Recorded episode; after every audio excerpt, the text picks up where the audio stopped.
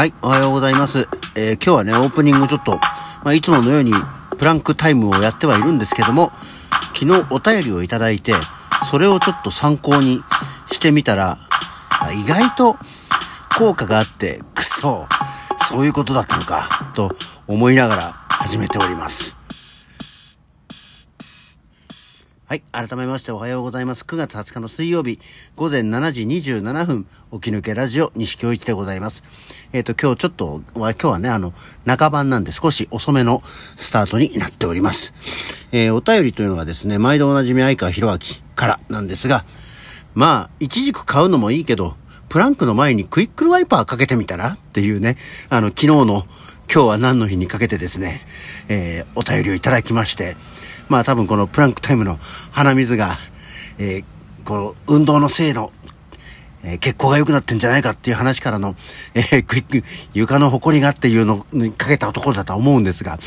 で、なので今日はちょっと尺なんでね、いや、変わんねえだろうと思って、えー クイックルワイパーをかけてみたんですよね。で、今やったら、えー思いのほかいつもより鼻水の量が少ないっていう、クソ、床の埃のせいだったか、という気がしました。確かにあの、かけたクラスクイックルワイパーもですね、結構な埃と髪の毛がついていたので、そうか、床が汚かったですっていうことで判明いたしました。物を片付ける、こう、掃除っていうのは結構ちょこちょことしたりするんですよね。あとはまあ、洗濯とかするんだけどね。あの、床掃除っていうのは確かにあんまりしない気がするんだよな。その、ちゃちゃっと吐いたりとかさ、まあも、もちろんこう、つまんで落ちてるような紙くずとかはパッと拾って捨てたりするんだけど、なんかこう、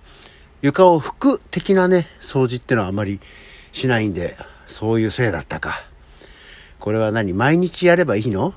これは、ま、毎日はやんねえな。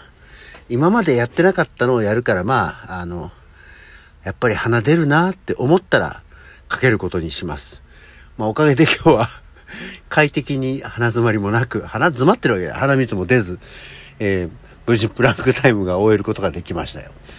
さて、えー話は全然違うんですけど、この間、娘と、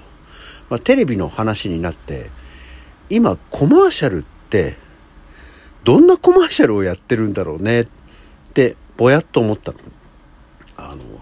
よくその、懐かしのコマーシャルとかさ、あの、昭和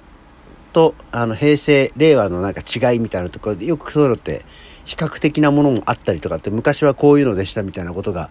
やるテレビ番組とかもあるんですけど、あの、CM が、あの、今何やってんだろうっていうのも変なんだけど、あの、商品、ちょっとした商品のコマーシャルとかが、すごくなくなった気がするんだよね。多分如実なのがお菓子のコマーシャルっていうのが、まあ今はゼロとは言わんけど、あの、さ、それこそカールとかさ、あの、カルビーのポテトチップスとかさ、あの、まあ、キノコ、タケノコだったり、まあ、それも、まあ、今、全くやってないっていうことじゃなくても、全然見なくなったなって意味よ。だし、あの、グリコのアーモンドチョコレートとかさ、あとは、あの、チョコボールとか、っていうのってさ、こう、もうコマーシャルソングとか、あの、何、キャッチフレーズとかがさ、パッと思いつくぐらいテレビコマーシャルって、まあ、例えばお菓子、あの、SB8 分の5チップとかさ、もうやってたじゃない。まあ、ねるねるねるねとかはまだたまにやるのかな。そういうコマーシャルを本当に全くぱったり見なくなったな。ほほぼ壊滅したぐらいに見なくなったなとは思うんだよね。あれ小池屋スコーンとかもさ、あのもう覚えてるじゃん。コマーシャルとして。でも今そういう風にお菓子の新商品、まあ新商品じゃないにしても定番商品にしてもだけど、お菓子のコマーシャルってやらなくなったよねっていうのとか、あとは例えばその商品じゃなくてもさ、お店のコマーシャル、あれテレビ神奈川の方だけなのかもしれないけど、アリック日清とかさ、あの、スーパーとか、まあ、アリック日清は何ていうの？あれは。ホームセンターでもないし、なんかギフトショップみたいなところなのかもしれないけど、だったりとか、まあ本当に古いところで言うと、前も一回これは話題に出したと思うんですけど、あの、リンリンランラン龍園龍園っていうあの中華料理屋さんの中華料理レストランのあのコマーシャルだとかまあこれはあのテレビ広告に限らずですけどあの映画館もさ昔はさその何？新宿駒劇場東宝ビル前焼肉のなんとかとかさすごくそういうのってあったじゃん。その映画見た後にご飯食べに来てくださいね、みたいなああいうコマーシャルもなくなったよね、と思って。だからそういうなんか、本当に単体商品、もうこれのことっていうコマーシャルっていうのが、すごく少なくなったなっていうか、ほぼ見かけなくなったなと思って。ね、あとはその車のコマーシャルとかもさ、その、いろんな車のコマーシャルがあった気がするんだけど、今は車のコマーシャル本当に軽自動車のコマーシャルしかやらないなって思って。テレビを見るような人たちは、そのぐらいを買うランク、レベルっていうことなのかなと思ってみたり。昔はいろんな車のコマーシャルもあったような気がしますけどね。とかっていうのもあって、今は何のコマーシャルやってんだろうねと思って、あんまりこう、気になるというか、目につくというか、記憶に残るようなコマーシャルがない気がするんだよね。単体単体商品のっていうよりはなんかこのサービスのとかさ会社のとかさっていうイメージがあるのとあとまあ結局ファーストフードねマクドナルドがあって吉野家があって松屋があってコマーシャルとしてね松屋じゃないやすき家かがあってとかっていうなんかこうくくりが大きいっていうイメージ？なんかマクドナルドってマクドナルド全部だからどこ店でもなければっていうことだったりするじゃない？でもまあマクドナルドに関してはその季節季節商品をやるからまあそれのお知らせっていう感じでまあいいっていう言い方もあれだけどなんかね。あとは結局お茶。サントリーとかのお茶はやってるかでもそのぐらいなんかあんまりそのこれはやってるかぐらいの単体のもののイメージというのがパッとその他に広がってこなくて、今コマーシャルって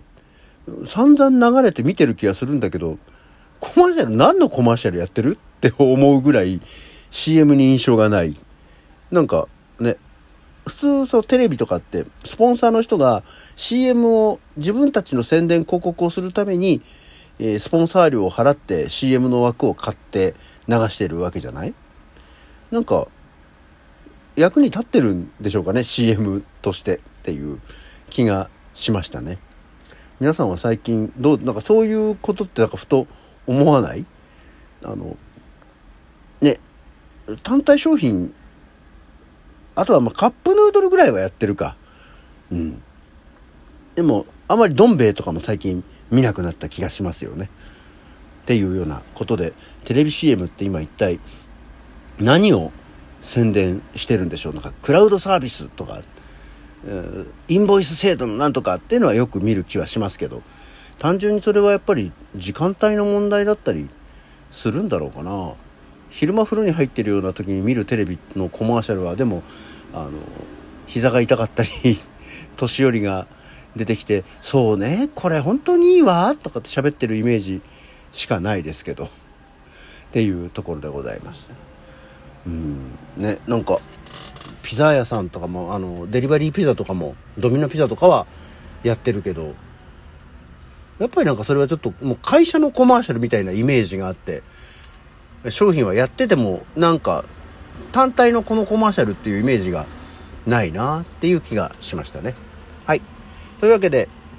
残り微妙な時間になっちゃったので今日は誰の誕生日？今日9月20日は、えー、1947年、小田和正が生まれたそうですよ。ほう。そこには何も、世の中やみんなが言うほど興味はありません。小田和正。あとちょっとそうだ、遡って1934年にはソフィア・ローレンが生まれてるそうですよ、女優。今は本当に女優って言わなくなった俳優のソフィア・ローレン。ソフィア・ローレンも名前はあるけど、あ知ってるけど、なんだかは多分見たことはない。そして1950年、菅谷充。えー、菅谷充は、あの、漫画家ですよ。ゲームセンター嵐の人だよね、多分ね。えー、多分そうです。ん？ゲームセンター嵐の人じゃなかったっけ？菅谷充。今一つパッとは覚えてないですけど、あ、でも多分そうですね。が生まれてます。小田和正より菅谷光の方が年下なんだね。そこの何の比べかはよくわかんないですけど。1959年には石川瞳が、石川瞳も最近見なくなりましたね。あとは1960年にはしば漬けを食べたかった山口美恵が、えー、生まれてます。えー、あとは、どのぐらいですか？今日は意外とね、あの、生まれた人が少ない、少なくない。俺が知ってるようなこの人がっていう人が少ないです。あ、1976年には人と用が生まれてるそうですね。なんか、名前ばっかりだな。あと1977年には安室奈美恵、安室ちゃんのお誕生日なんだそうですよ。元気でやってるのかね。たまに話が出ます。はい、そして1980年の今日、えー、林家三平、先代の林家三平が亡くなった日だそうですね。そのぐらいかな、年としてはね。あとは、えー、おにゃんこクラブが、1987年におにゃんこクラブが、えー、解散したんだそうですよ。おにゃんこクラブはもう1987年に解散してるんだ。まあ、時代を感じることでございましょうよ。っ ていうような感じで、あまあ、もう1987年ぐらいまで行っちゃうとね、こっから先に生まれた人のことなどは全く分かりません。えー、例えば2005年にハッピちゃんっていうのが生まれてますけど、お笑い芸人と書いてある。ハッピちゃんって誰だよ？っていうところですね。はい。というわけで、えー、今日の起き抜けラジオは唐突だな。この辺で。それじゃあ、また次回。